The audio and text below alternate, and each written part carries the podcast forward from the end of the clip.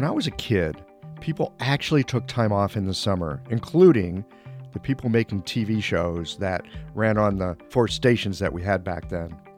So in the summer, we got reruns. Here at Qiological, we're taking the month of July to, as they say here in Missouri, go fishing.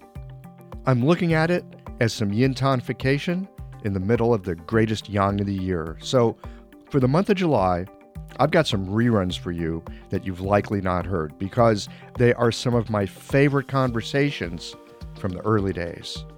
You may or may not know that before Qiological, I did a podcast called Everyday Acupuncture. It was aimed at the general public, and so we didn't get all deep and geeky with the medicine, but it turns out a lot of acupuncturists listen to Everyday Acupuncture, and it was your interest that sparked Qiological. So I hope that you'll enjoy these pre heaven conversations from before Qiological was Qiological. These conversations come to you through the generous support of our sponsors and members. All the sponsors here provide helpful products or services that you'll find beneficial in your clinical work. Worried that an EMR is too complex for you? Jane has friendly and knowledgeable support. Mayway Herbs is celebrating the 55th year of their family business. You're invited to make use of their vast library of resources. Are you concerned about the health of Mother Earth? AccuFast Needles is doing something about that. You can too. And later in the show, Anne Cecil Sturman offers up a sinew treatment, and the folks at Blue Poppy have something special to share as well. Do be sure to visit the sponsors page on the Qiological website to take advantage of all the special offers our terrific sponsors have for listeners of the podcast. I don't know about you, but sometimes I take a step back and marvel at my acupuncture needles. I mean, they're the world's simplest medical tool a sharpened wire and a handle. That's it. And with this simple tool, hundreds of health conditions can be resolved. I love it. What I didn't love was the amount of packaging waste I generated at the end of the day. But that has now changed too. Ever since I switched to AccuFast earth friendly needles, I reduced my packaging waste by 90%. Not only are they a great needle, but the folks at AccuFast plant a tree for every two boxes of needles I use in the clinic. By switching to AccuFast needles, you'll be helping patients, planting trees, and joining a community of practitioners changing the world. Like our simple needle, being a part of the solution, it's simple too. Visit accufastneedles.com slash qiological to learn how. Hi folks, I'm Yvonne Lau, president of Mayway Herbs. Our family business turns 55 this year, and we wouldn't have gotten this far without the love and support of our community. We're truly grateful and promise you that we'll continue to work hard to support you and your practice. Please visit Mayway.com to find the perfect Plumflower brand formula or formulate your own in our dispensary. Our site also has lots of articles, videos, and herbal recipes for you to explore. And tune into our podcast, Chinese Medicine Matters, for insightful discussions on all things TCM. Learn about treatment strategies and powerful herbal remedies. As we welcome the month of May, our focus is on women's health. Our newsletter articles and podcast episodes this month will highlight different aspects and unique challenges women face, so subscribe or tune in. And if you're a practitioner, get a discount on our women's health formulas this month. Just visit Mayway.com. This season and every season, trust Mayway Herbs for your health and wellness needs, and thank you for supporting Real Chinese Medicine. I love how technology can help to automate my office, and I want to share with you my favorite tool for doing so, Jane. Jane is a clinic management software in EMR with a human touch. Whether you're switching your software or going paperless for the first time, the Jane team knows that the onboarding process can feel a little overwhelming. That's why with Jane, you don't just get software, you get a whole team. Included in every Jane subscription is their award winning customer support available by phone, email, and chat whenever you need it, even Saturdays. You can also book a free account setup consultation to review your account and ensure you feel confident about going live. If you're interested in making the switch to Jane, head to jane.app/switch to book a one-on-one demo with a member of their support team. And be sure to mention the code QIOLOGICAL at the time of sign up for a one month grace period on your new Jane account. One of the wonderful things about recorded podcast conversations is that they allow us to capture a moment.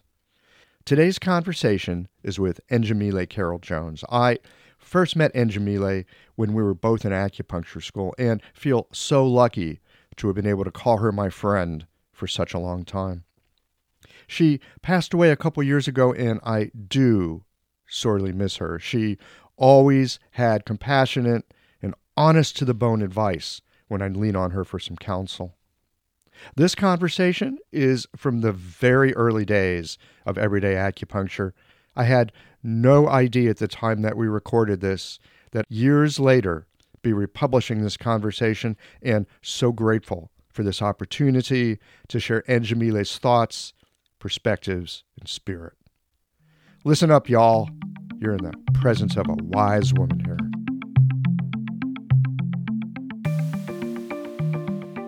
Uh, Njamile, hi, welcome to the show. Thank you. So happy to be here and sharing this time with you. Yeah. So you got a really interesting name, Njamile. Mm-hmm. Where does that yes. come from? Well, in my research and from a few other Njamiles I've met on Facebook, um, the name, the origin of the name is from the East Africa, uh, southern part of Africa, even though it has kind of a West African sound. And from everything I've read in the uh, short meaning of it is that you it's a name given to encourage one to honor her beliefs, to live with integrity. And someone talked to me about how that means like in a strong wind, uh, being a tall, strong tree that bends in the wind but doesn't break, but mm. does bend. Yeah. That part's important. Absolutely. Mm-hmm. Fragility doesn't really serve any of us, does it? No, because you'll just snap. Yeah. All right. So you're an acupuncturist and an herbalist. Yes. And uh, you work with fertility.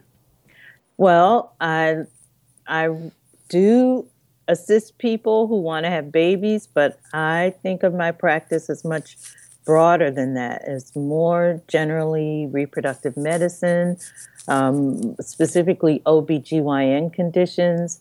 There's so much that Chinese medicine can do to assist people with their fertility, but and I came to this because of how it helped me with my periods. And so I was really fascinated with how well Chinese medicine can assist people with all kinds of rep- reproductive problems. I was really struck by the specifics of how Chinese medicine can address a broad array of reproductive problems easily. Yeah.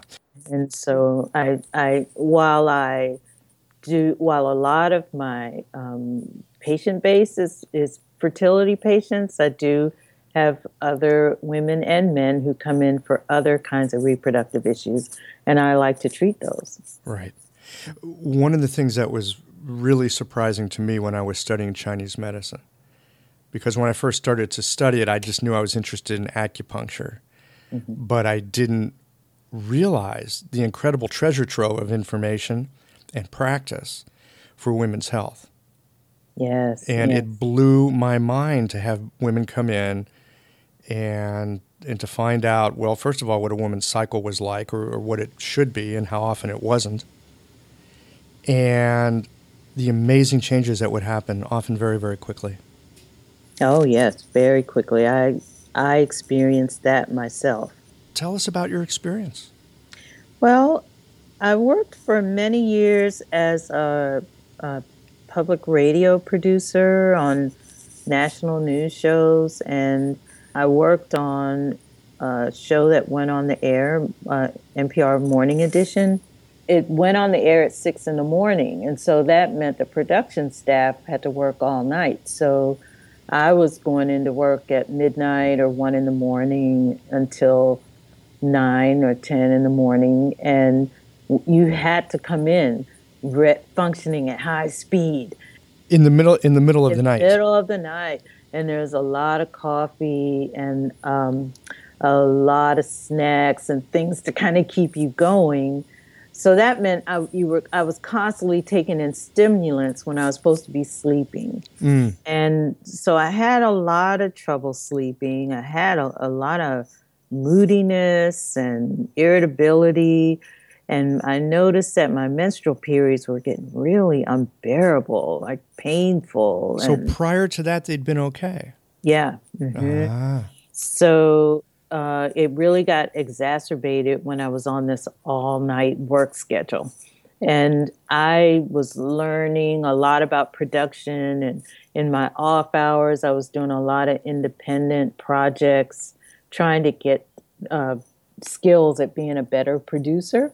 So mm-hmm. I kind of jumped in and did all kinds of projects and more things I had time for. So that meant I was getting less sleep. So sometimes I was staying up 16, 18, 20 hours a day working on projects and doing my job. And my periods were getting worse and worse and worse. And the stress level I was feeling kept getting heightened. And so uh, one day I was just looking through a newspaper, a local kind of la la new age newspaper and I saw a photograph of a man from China doing Tai Chi on the beach. There were these beautiful waves in the background and a sunset. So that pulled me in. Mm-hmm. And I read the description of how Tai Chi could address your stress level, make you feel relaxed, help you sleep better. And he was having a class the next week.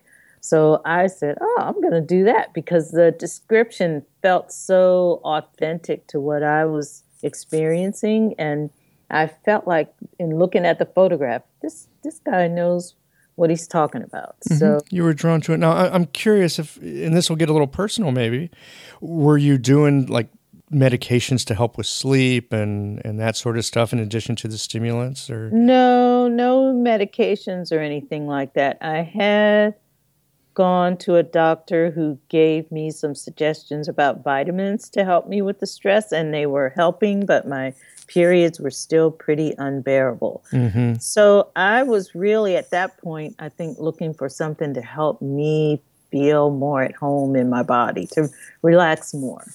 And so when I saw this photograph, Dr. Lee looked really at home in his body. His name is Nyanzu Lee, and he's a Tai Chi instructor here in the um, in Maryland here. So I went to his class, and he'd been in the states from Beijing. He was an acupuncturist trained in Beijing and had studied Tai Chi and Qigong for many, many years. And but he'd been here about three or four years, I think. And so he wasn't speaking a lot of English. He didn't talk to us. He demonstrated the movements and dem- encouraged us to do them softly yeah. and to open our joints so we could feel the flow of the chi. And I was really feeling this softening and tingling in my hands and my feet. And I like that feeling. I had a hard time with the focus and the concentration because my to do list kept popping into my head. I'll bet it did. All these things. And sometimes I used to struggle with, with focusing during the class. But so, so it's a very meditative, yeah, very mm-hmm. meditative sort of uh, physical activity. Mm-hmm. And it and the way he taught, because he didn't speak a lot, there was a lot of repetition, and you know, my mind wanted stimulation. so there was always a kind of a tussle. But I gradually found myself surrendering to this just do the movement, just repeat it. And so I continued to go. And uh, there was another student in the class. Sometimes there was only she and I were the only ones there. And she uh, she would stay and dis- and assist him with different things and they got to be pretty close eventually fell in love and got married so he continued to teach and she assisted him with setting up an office and he began to offer acupuncture treatments. Mm. And I was so impressed with how I felt when I practiced the Tai Chi and Qigong. And sometimes it was just that one hour a week when I could just forget about all my concerns and just get into my body with these simple flowing movements. Now, even with that one hour a week, were you noticing any changes in, in your in your moods or in your stress or how you were dealing with things at work? Mm-hmm. And mostly in my moods and in my ability to focus and not have so many things on my mind at one time and not having my thoughts jump from thing to thing to thing and being able to focus and finish something because I would just sometimes I would just um, for two or three minutes in the midst of some assignment I just kind of wave my hands just or you know make sure my joints were open ah. I, I just give my little myself a little taste of the chi for a few seconds. And brief, I wonder, I wonder, do you know if anyone has looked into using Tai Chi for like ADHD and that sort of thing? It sounds extremely helpful for mm-hmm. uh, increasing focus. Possibly, possibly. I don't know. That's an interesting question. Yeah. So anyway, I I said, "Oh, I'm gonna try acupuncture," and I totally trusted him. I never had any misgivings or worries about needles sticking or anything like that or I'm afraid of needles. I didn't have any of that. I just wanted to try it. I wanted to I was so struck by how this simple movement could make my body feel and help my mind feel calm that I wanted to know more. So the first time I went, he asked me about my general health and I started telling him about how painful my periods were and he took that information into account and took my pulse and he looked at my tongue and again he never talked never mm. talked mm-hmm. he didn't he you know barely said anything but he he did a lot with his chi in those treatments and he needled me he when he was locating the points on my body it was like he was just kind of drawing these lines and deciding. He took his time and decided where the needle was going to go. And then I usually would start to feel this kind of heaviness in my limbs that was more intense than when I practiced Tai Chi. And I noticed that I would sometimes not be quite asleep, but not be quite awake, but just kind of go into another zone. It's a really interesting place, isn't it? It's not really sleep, mm-hmm. but it's it's deeply settling. Mm-hmm. But I was really struck with how transformative it was because I had a lot of things going on personally and professionally, and whenever I would get up after a treatment, I always felt like so much stuff had just lifted out of me that fast, you know, and mm. I felt much clearer like when I was trying to find some answers for things. They came much more clearly. My creative life was really inspired. Like I got a lot of ideas that would just come to me quickly um, because I, I I, I guess things were much more in order. As a practitioner now, I understand more about how that works. But at that time, it was just really fascinating. Sure. And kind of mind blowing, too, isn't mm-hmm. it? Yeah. And I noticed that the work I was doing was much more interesting and felt more life giving. And I felt more willing to connect with people that I was interviewing and connect with people that I was working with and just more centered.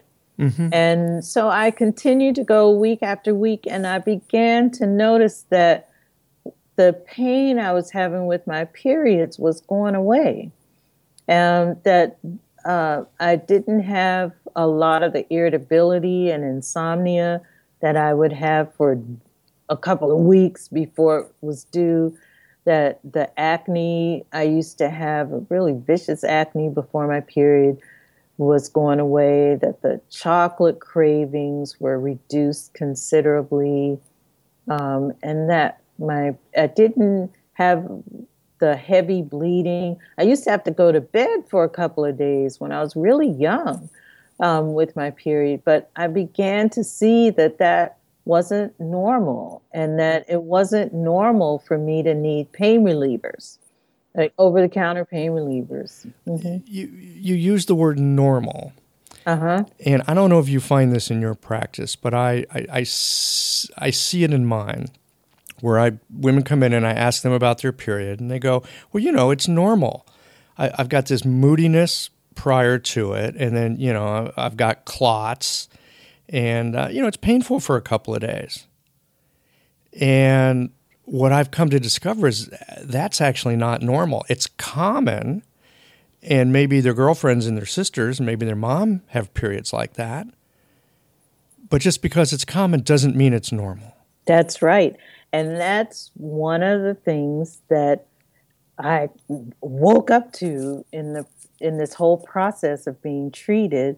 And as I felt more and more drawn to practice Chinese medicine, that's one of the things that I wanted to focus on with my patients is that a painful period, that PMS is not normal. I still find myself saying that to my patients now. Mm-hmm. That it's what we're used to and there's all these things that are supposed to address it because it's such a common problem just as you just said michael but it's not normal and it doesn't have to be and it's really fun to work with a woman for a few weeks and then have her next period come and the flow is smooth and there's no cramping and just yesterday, two or three people said I didn't have any irritability. And, yeah, it's a little yeah, mind blowing. Yeah, and that's supposed to be normal.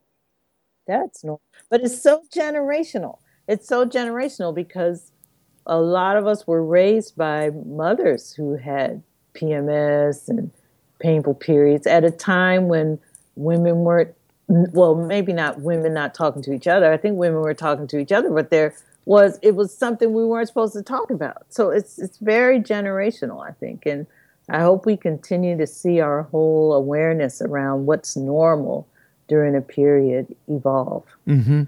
Are you seeing changes with that in in this next generation?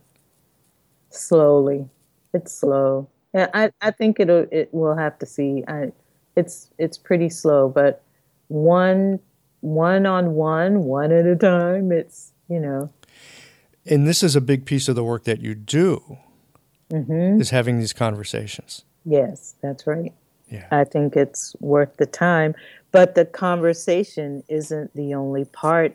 It's really important to me that the patient has her own experience of this change. It's not enough for me to talk about it mm-hmm. but that i've got to be able to offer her some very time tested, reliable um, treatment methods to help her have that experience. But I find it's very empowering when they start. It helps a woman be able to experience her own self healing capacity when she sees that there are certain things she can do with her diet and with the acupuncture treatments and with exercise and better sleep that's going to make a qualitative change in her whole menstrual experience. Mm-hmm. Everyone. Anne Cecil Sturman here. A working knowledge of the eight extraordinary channels from the unbroken oral tradition of acupuncture is valuable beyond words. The power of these channels is tremendous if the practitioner has well integrated diagnostic, theoretical, and practical skill. You'll be familiar with Dumai, the governor channel, or the Sea of Yang, the primal reservoir of Yang, which ultimately finances all movement and growth. But this channel also governs the ability to self determine. The psycho emotional presentation of your patients can be matched to a classical activation of this channel clearing impedance in the free flow of yang qi to body, mind, and spirit. I'd like to share with you the marvelous potency of the Du channel in a full length live treatment video from the seminar I taught last year in Melbourne, Australia. It's at anncecilsturman.com forward slash sinews 2024. Click on the Jump to Free Teaching button or see the link on my Instagram page at Anne Cecil Sturman. Thanks, Michael. Back to you. What are this? What are some of the things that women can do to to help promote their own self healing? And it sounds like deeper awareness of their own incarnate experience with with uh, being a woman here. Well, that's a benefit of the process. I think of the time. I mean, the time when you spend time making sure that you prepare yourself a meal or meals, two or three meals a day with fresh food that's not processed, and take time to enjoy a cup of red raspberry leaf tea instead of popping uh, ibuprofen. I don't know if I'm supposed to mention specific pharmaceuticals, but we know which ones everybody uses. I don't have to say by name. No, we can. We I mean, we can talk about anything we want yes. here. But when you spend the time to make yourself some red raspberry leaf tea with some nettle, and sit down and drink it calmly or sip it throughout the day, and you notice that you're not having a lot of menstrual cramps, that's gonna open your eyes to what your body can do. Mm. And as it did for me, just uh, mm, raised my cu- level of curiosity about what else was possible. Do you see women being curious about their about their uh, oh health? yes oh yes all the time yeah. all the time and i think as uh, East Asian medicine practitioners, that's we offer a lot in that area. We offer a lot of opportunity for that um, interest to develop, and we kind of can share in that process with our patients. Yeah. Mm-hmm. Yeah. It's not a quick fix, is it? No, and what I find myself uh, always thinking about and t- when it's appropriate, talking with patients about the fact that it's this isn't the kind of medicine where you just come in, I place the needles, you lay on the table, you get up and you go back and you do everything else you're doing. You do you don't change your lifestyle habits. And so then you go out, then you go have some fast food or some candy, or you drink a few cups of coffee a day and say, oh, I'll, my acupuncture, I'm going to have my acupuncture. It's a partnership. So I'm not fixing anything, I'm assisting in your process of experiencing better health because that was the process for me. And I'm committed to that because that's how I came to this. So there may be other ways that other people would explain this, other practitioners would explain or approach this, but most of the colleagues I have have a similar idea that we're supporting and working in partnership with you being um, able to take good care of yourself.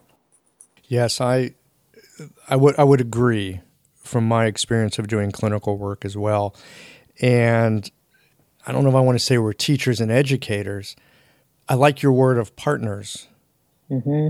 because there's a give and a take, and there's and there's a sense of exploration mm-hmm. that goes with the process. It's mm-hmm. it, and it's not necessarily a linear process either.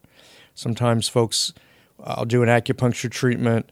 They have that moment of quietude. They go out with a slightly different perspective in some way, and they start noticing things about their relationships or about their body or about how food affects them. Right. That they hadn't noticed before. Right. And I think that bit of deep relaxation and quiet and experience of balance is um, like initiates and supports a person kind of getting off that merry-go-round where they know they don't feel well, they know their life's not the way they would like it to be, their day is stressful and crazy, and they're fighting with everybody. I had somebody like that the other day, or I usually have somebody in that situation every day. Mm-hmm. But just that period of quiet kind of makes that chaos stop long enough that they can say, Whoa, maybe I need to try some things differently. And I find most of the people I see are pretty open to trying to extend the benefit of the treatment by doing some things differently in between appointments. What are some ways that they can extend that benefit from the treatment? What are, are there suggestions or things you talk about or, or things that you've heard your patients come in and say, yeah, I'm doing this or that and it seems to really help?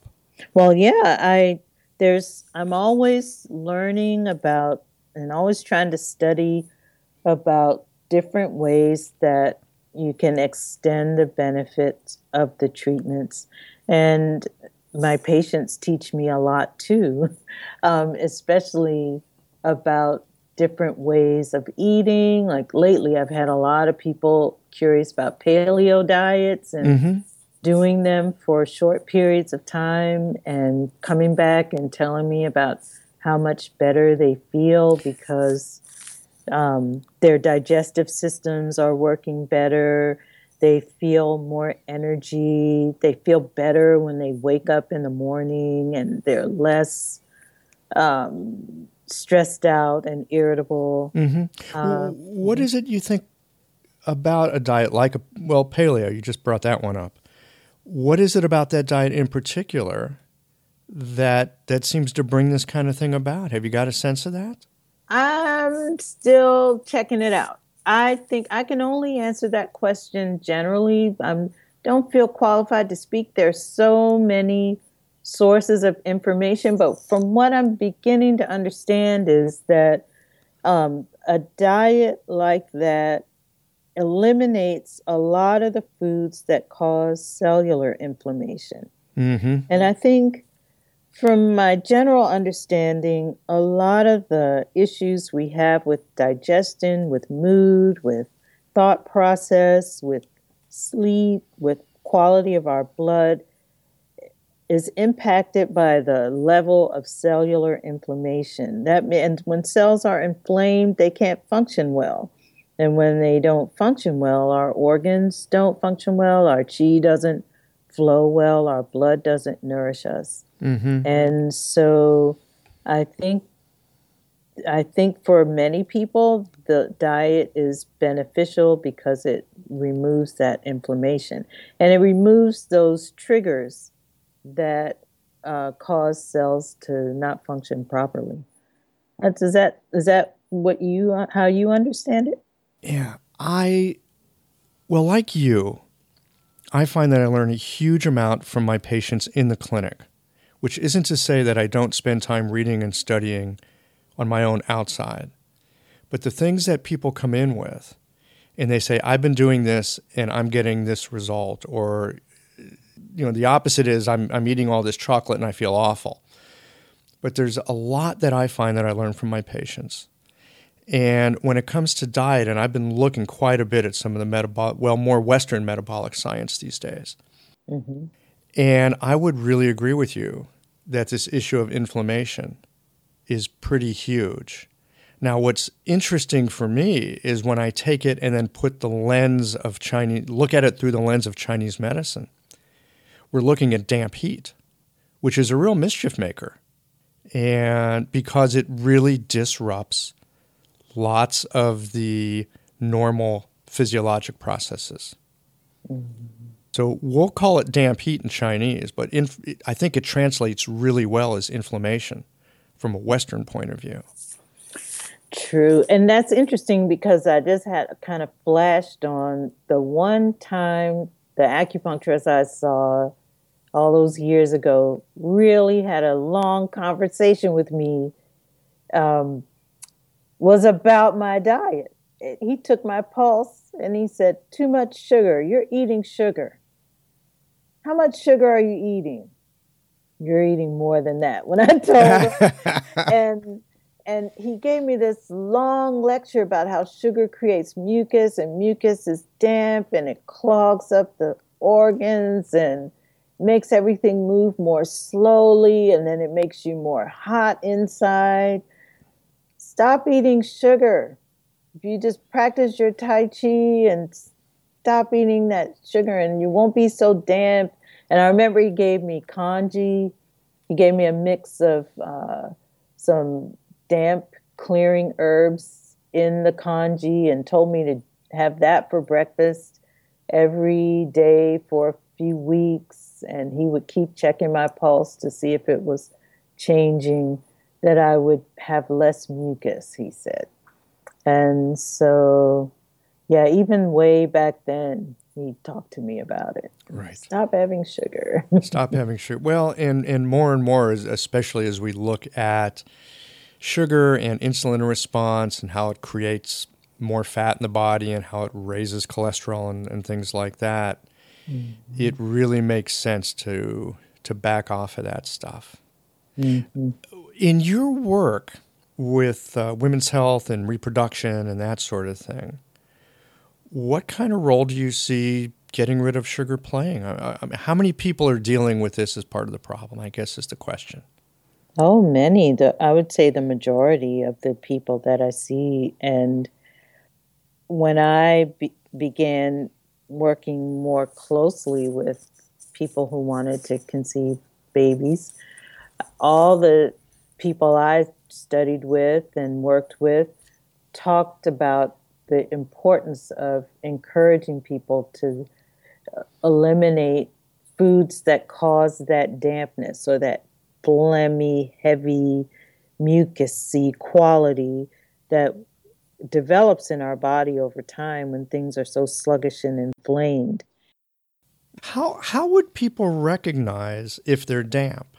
I mean, you you and I have this uh, Chinese medicine point of view. We can say dampness. We kind of know what it means to us.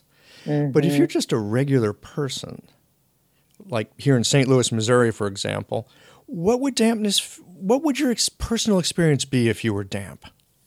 I think I would experience kind of foggy thinking, um, lack of desire to really move, uh, bloating in my tummy, maybe loose stools, maybe um, periods of constipation and loose stools, maybe difficulty, like a thickness in the middle of my body, in the waistline, maybe headaches, mm-hmm.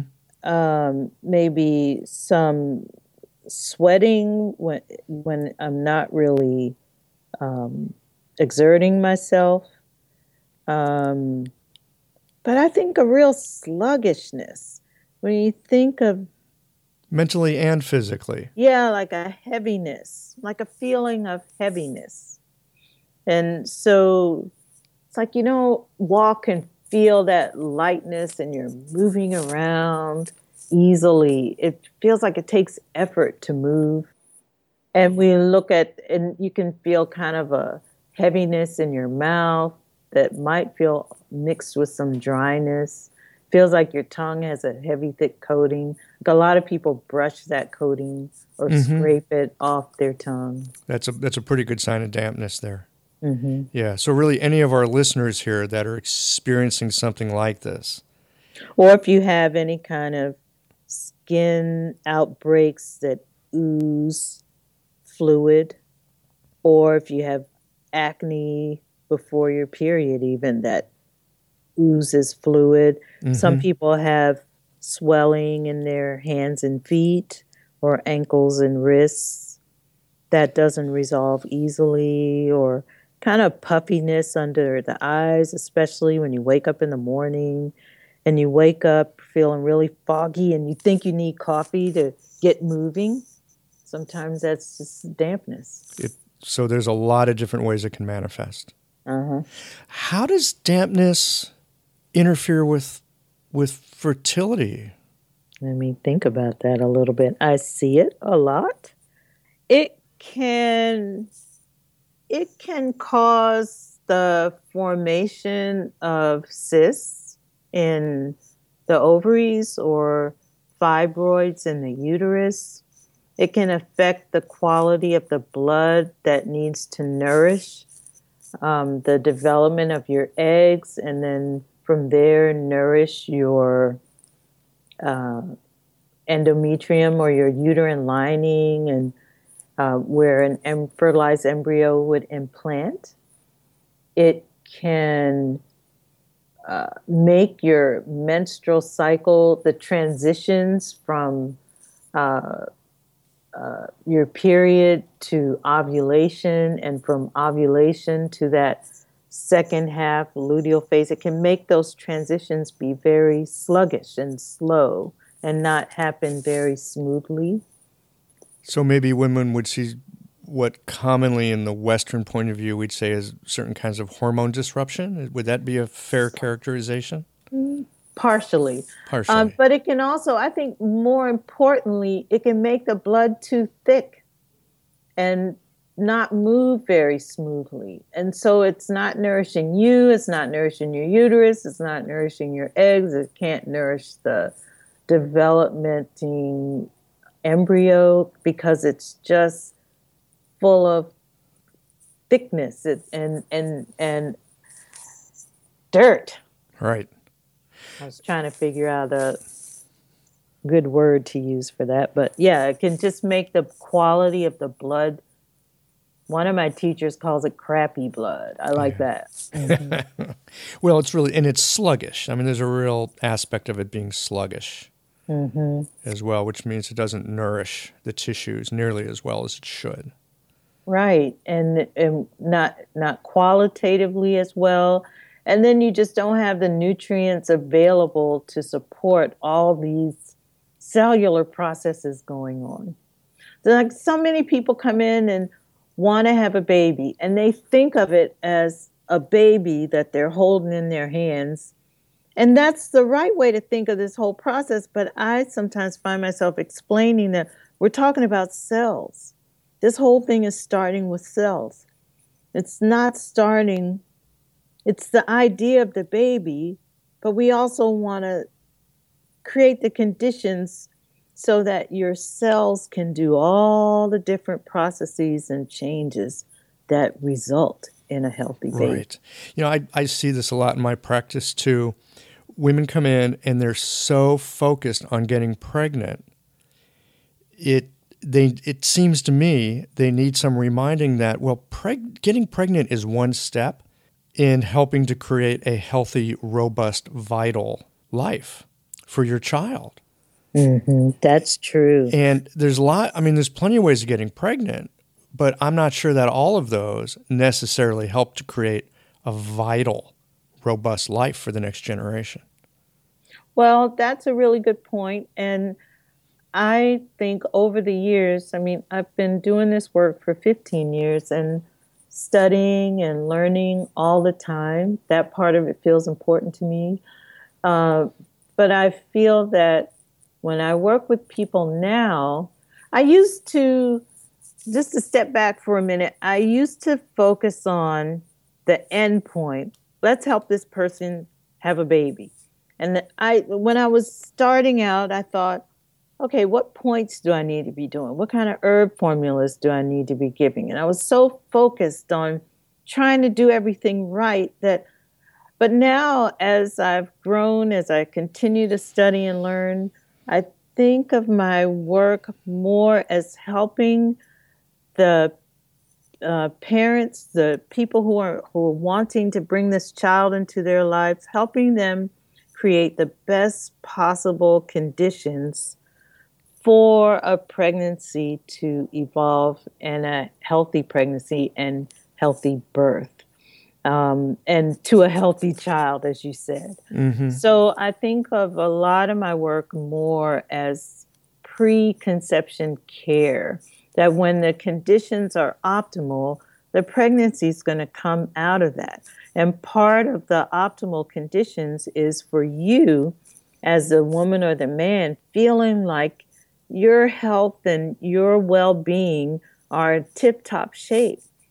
um, that the conditions are so so much better and then and your life force is so much stronger and your lifestyle is so much healthier that it's natural that a child would arise out of it. So it's not like I'm trying to boom, just snap my fingers and do the right points and give the right herbs and I'm trying to help them create the conditions for it to evolve. And so what that has meant is um, most of the people I see do conceive on their own. Mm-hmm. I support people who are working with fertility centers, and again, that helps create the conditions for a positive result to their IVF or IUI process. But a lot of people I see do conceive on their own after being told that they likely would not be able to. In recent years, the Sa'am acupuncture style has generated significant interest and a loyal and growing following. In the Sa'am approach, a precise diagnosis leads to a four needle treatment to address the five element and six chi imbalances in the body. The four needles target the controlling and generating cycles.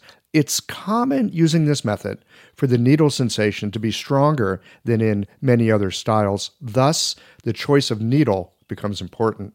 The Unico brand of needles lends itself to both strong and gentle techniques. These superior needles are made of uncoated Japanese surgical stainless steel and feature the best guide tube on the market with its unique beveled edge. Additionally, Unico needles have a tensile property that helps with freehanding needles into Jingwell points and allows you to more easily feel the arrival of chi. Blue Poppy is the exclusive importer and distributor of Unico needles. Use the code QI2024 to save 10% off Unico needles at www.bluepoppy.com. You'll be glad you did. Yeah, it's it's a pretty amazing thing with Chinese medicine.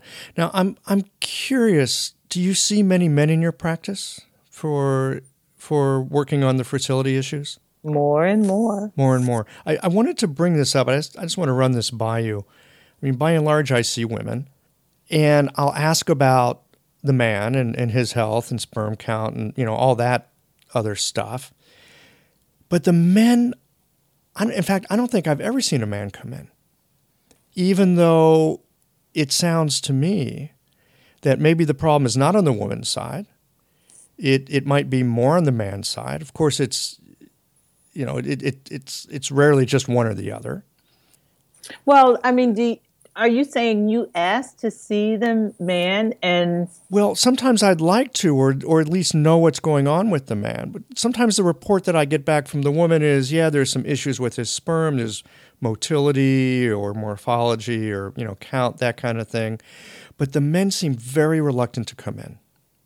Oh, that's interesting because I I I don't always see that. I've I've I mean occasionally I've worked with someone who came in a few times and then brought their partner or husband in and you know, he might not necessarily see the benefit of the treatment and decides he doesn't really want to continue. Sometimes uh, I've had lots of people who come in on their own and may not even, their husbands may not even know they're coming. But I think if it's taking a while for a woman to conceive, especially in cases where they have had a baby and they're trying to have a second one, it's not happening, then it's really important to uh, pay attention to what's going on with the man. Mm-hmm. And I've even worked with some people who, if they're husbands won't come in, that they at least have them take certain supplements and make changes in their diet and change their sleep habits and stop drinking coffee, stop doing the things that make the growth and development of healthy sperm difficult and start doing things that nourish the development of healthy sperm. Can you give us a couple examples of what men can do to help with that, just on their own, without having to come see an acupuncturist? Well, I really think it's important for them to see an acupuncturist. Oh, they should go get some help that way. Mm-hmm. But uh, pay attention to how they're sleeping, um, uh, eliminating coffee, eliminating sugar. Watch, you know, we read a lot about the effect of having of EMFs and cell phones in the pockets and laptops. really, the- cell phones in the pockets. Mm-hmm.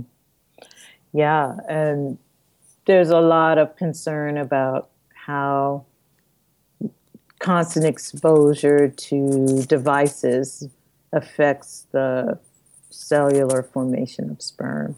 Hmm. I'm not an expert on that, but there's lots of information available about it. But I wanted to say one other thing about men is that I've really been very impressed with the commitment that some of these younger guys have to doing what they need to do to have families. I mean, they're real. It's not like I mean, there's been several couples I've worked with where it's not the the woman's not the only one who's like driven to bring to ha- to get pregnant. A lot of times, like I've seen guys cry about it. I've like especially if there's been a miscarriage or if another month comes around and the woman's period has come. I mean, I've been really impressed with the um, desire they have to be fathers, and that influences their willingness to um, have treatments. I have some guys I work with who make the appointments for their wives. Wow. You know, and and their own appointment and mm-hmm. bring them in and yeah, I've seen a lot of cases where they're willing to do whatever they need to do. I think it might just be a question of individual case or? Perhaps or, or, you're on the east coast things are a little different on the east coast than they are here in the midwest. Mm-hmm. yeah and, true true true. you know in terms of thinking and and that sort of thing. Mm-hmm. yeah. Well that's that's great that guys actually sometimes make the appointment. Make the appointments and sometimes come on their own. Yeah. Yeah. Mm-hmm. so you're not you're really not doing work that is oh how do I say it like push a you know push a few buttons and set things right, and then you get a baby. You're you're, you're treating people more as ecosystems. It sounds like. I see better results that way. I feel the results are and faster. And faster. And and I think that Chinese medicine allows us to do this because it's not the kind of medicine, or I'll say East Asian medicine, which is the more widely used term, um, is not the when you're practicing correctly, you're not just doing automatic protocols on the, the same treatments for every person at the same time.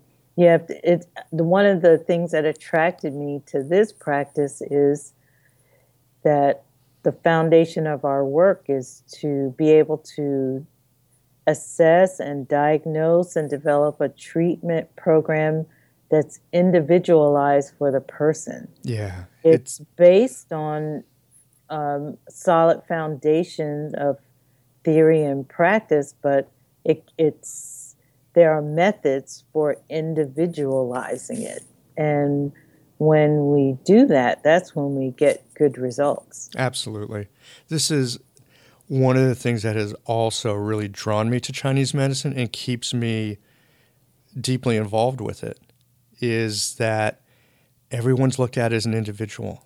There is there is no off the shelf protocol that's going to work for everybody. Right. Everybody's different and the the way the medicine is practiced best and the way it's most effective, like you mentioned, is when we really look at an individual and help that individual with the specifics that they need. Yeah, and that means spending time with the person, figuring out what their digestion's like, if they tend to feel hot, if they feel cold, if they feel sluggish, or if they feel hyper all the time, or if they have any aches or pains, where are they located? And in women, when they want to have a baby, we spend a lot of time talking about what their menstrual cycles are like, what the flow of the blood is, what the ovulation can they feel themselves ovulating? Do they have a sense? Do they have signs of ovulation? Do they have a stronger libido at their most fertile time? Do they notice um, change in cervical mucus? Um, and I talk to my patients about that.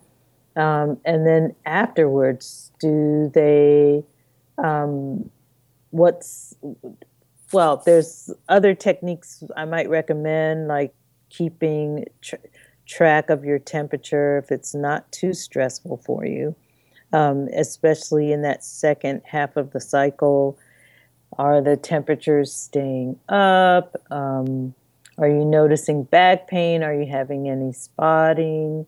Um, when your period starts, do you have spotting or just does it start right up? All these factors play a role in how we determine how best to help. Mm-hmm. For our listeners who may not actually be sure what a normal period should be like, could you run over that with us for a moment? Uh, just the period? Yeah. What should a norm? What should a normal period be like? You know, a lot of a lot of women think normal is pain and clotty, and they're moody as all get out prior to it. What what does an actual good regulated period look and feel like? Well, and I, again, it's really great to hear my patients describe a normal period after months or years of painful ones and to find out that they could have a period that starts smoothly with no cramping, that doesn't have any clotting, that the blood isn't too watery and not too thick or mucousy, that it's a nice, bright, healthy red color, not too purple, not brown and dry. Um, again, that there's no pain before, during, or at the end of the period. Uh, that they don't ex- that when you, you a normal period usually won't involve the premenstrual signs like breast tenderness or sugar cravings or migraine headaches or um, back pain, low back pain, or uh, insomnia, night sweating, all that's resolved when your period's normalizing. And that it's occurring at 28 to 30 day cycles, that it's not every 23 days and not every 40 or 50 days, but 28 to 30, and that there are there's roughly 14 days um, between ovulation and the onset of the period. Mm-hmm. Have you found women who are having trouble with with getting pregnant that when their periods become more regulated, that their fertility also changes? Oh yeah, mm-hmm. yeah. It, it, but it's all the stages of it. It's all the stages of the whole cycle when they become more regulated. And it's a lot of specifics to go into here, but it's something that we pay attention to. Yeah, every phase of the cycle. And a lot of the medical doctors don't really rely too much on basal body temperature data, but for Chinese medicine practitioners, it's extremely helpful for us. And there are many apps and online programs now that make it really easy to keep track of your basal body temperature. There are many that keep track of your cycle and kind of predict when you should be ovulating and having a period, but the actual data in a graph of a basal body temperature or BBT chart is very helpful for us to tell us a lot about your um, the internal transitions of all the phases of the cycle. Mm-hmm. And when, as a Chinese medicine practitioner trained in assisting women who want to conceive, um, it's help. It's really important for us to be able to look at a BBT chart and be able to tell where there might be some areas of irregularity or um, where a chart that looks really good and and uh, you can even see where there may have been some early conceptions. I mean, pregnancies and early losses from a chart. You can actually read so, that off a BBT. Mm-hmm, you can get a good sense of it but um, and and some people I've been able to look at their chart and see, oh, that's a pregnancy. That's a that looks that supports that's a chart that you see when someone's pregnant, but then their period comes, so something's off. Mm. Um, and then you take into account the re- your other other elements of your Chinese medicine diagnosis to try to figure out where there may be a problem. Mm-hmm. Is there anything else that you'd like to share with us today in terms of thinking about reproductive health and or even just health in general, cultivating that that fertile field, so to speak? I feel that living a fertile life is a, is a lifelong process. It's not just wanting to have a baby. It's wanting to have a rich, full life, being able to live to your potential, um, and to like know how to uh, in, uh, encourage your own well-being and support others and your family and your friends, your community, and attaining high level of well-being. And so that's what I try to do one on one with my patients. And I really, again, feel committed to sharing all the gifts that Chinese medicine has for our reproductive health with not just women who want to have babies, but women who are going through menopause or approaching menopause.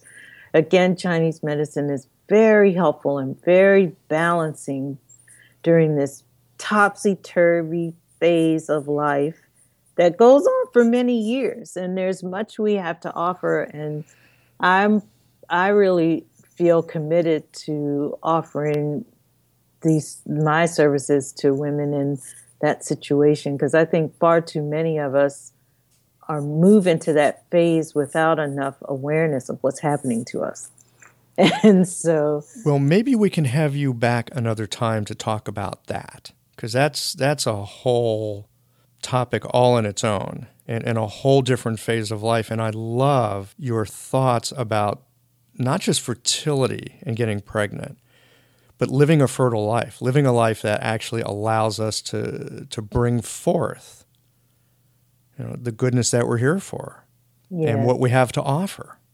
Yes. That's powerful.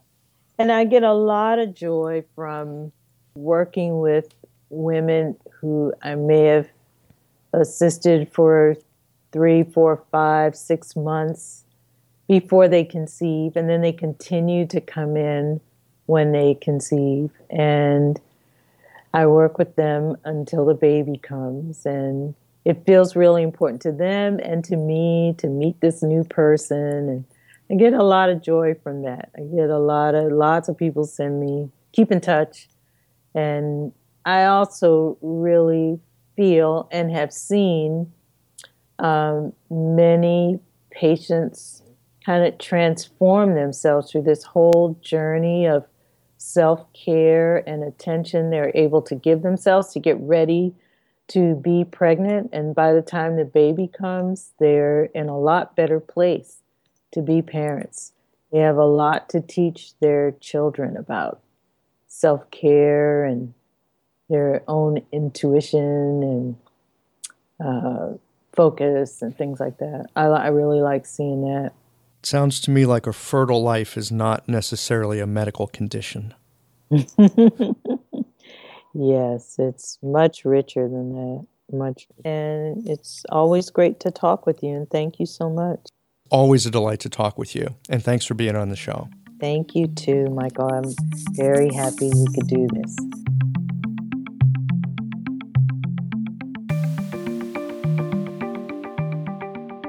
Well, I hope that you enjoyed this vintage Everyday Acupuncture podcast conversation.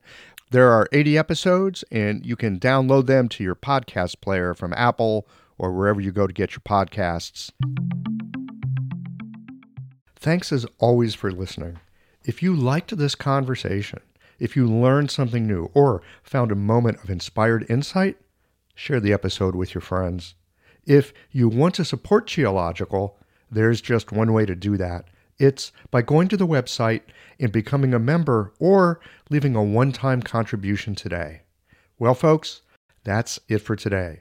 Join us again next Tuesday for another conversation that connects up the voices of our community.